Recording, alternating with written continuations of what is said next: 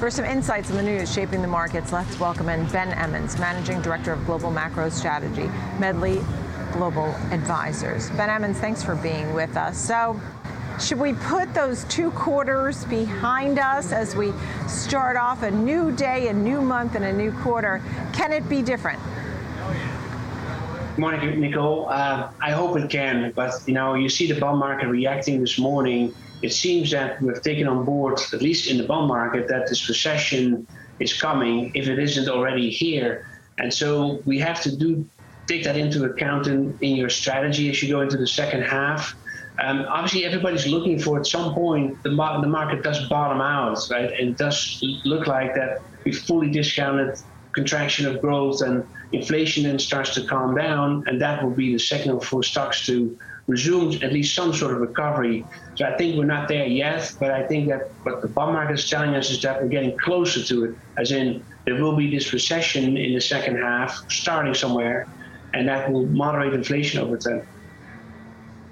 Right. So at this point now, with the bond market at least showing that, because I saw the 10 year, for example, at 2.87, maybe that could give a, some reprieve to something else like housing, right? Because then maybe mortgage rates can come down. Maybe we could start to see things pick up because we know that consumer spending, consumer sentiment, um, credit card debt has been on the rise. Things haven't been looking so great lately. Maybe now, with some of the things coming off, maybe we've peaked as far as inflation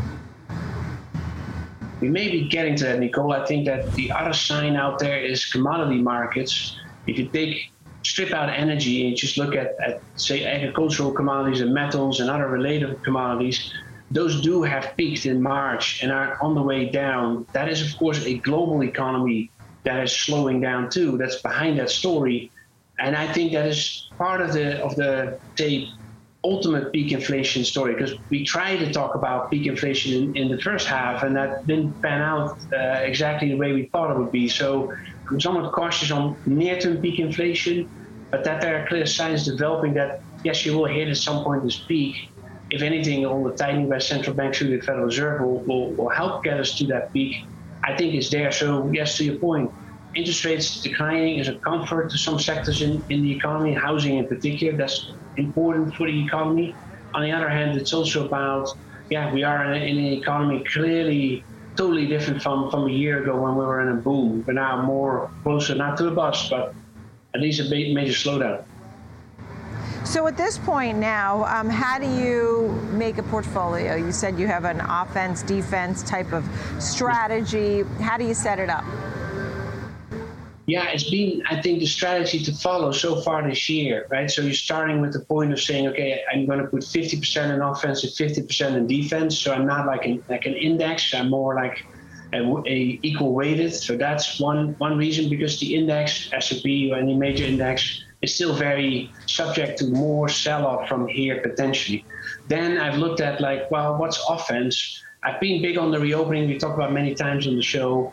Now you see the reopening, excuse me, in Asia really coming through. So I've added a bit of this, this China uh, story in there. Um, agricultural and, and other commodities do remain in, in demand, even though they've rolled over. So I don't think that is yet completely played out. On the other hand, I want to stay defense with companies that do have stable cash flow. An ETF you can follow is called COWS, uh, uh, C O W S Z. It's actually a really good example of companies that have stable, good uh, cash flows are very like steady companies, dividend-paying companies. And, and lastly, I've been looking a little bit in the uh, alternative space, so that's called liquid alts. That's sort of a combination of liquid securities and, and alternatives. That seems to be working fairly well. Combine those two, it's a portfolio that can at least outperform the index with a, quite a margin. I think that's the way to go for it. Right. And so, with um, the defensive side, you said equipment and defense and remaining long the dollar, uh, maintain overweight in energy, um, and the cash is the cows, right? What about yeah. dividend payers? You had dividend payers in there too. Yeah, the dividend payers are definitely you know another another way of playing. Say you do not want to sit in cash, or not as much. You want to stay invested because it, it shows like the market will move really quick on you once we hit sort of signals that the macro picture is moving in the direction where things can recover, like equity. So I do think that dividend-paying stocks are a good way, as those cows stocks, and indeed adding into one thing that I've noted from the GDP report is that there's a fair bit of contraction already happening in, say, utilities and healthcare. Know, in terms of like the market started to underperform there. That was the big contributor to GDP in the first quarter. That's I think changing. But what stays in demand are still those durables and equipment, But That that I think hasn't waned yet. So I think there's another bet that you can play all together in that 50-50 portfolio. Uh, try to outperform the S&P. Right. And so at this point now, does the Fed take any of the economic data that we got this week and do they change their plan at all? I don't think just yet, but they obviously are maybe somewhat pleased to see that there's deceleration in growth, deceleration in demand in particular. And the ISM data today showed that, right? The orders are down, prices paid component is down. That I think will be taken on board of like, see our policy is working in the right direction. Uh, ultimately, they like to see the employment picture change, at least to an extent that it takes off the major pressure from inflation, and then they may change their, their course.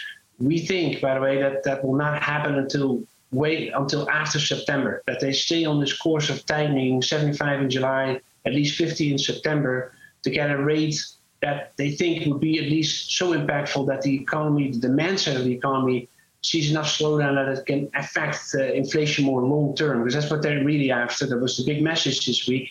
We'd rather not make the mistake of not getting control of inflation than making the mistake of a recession.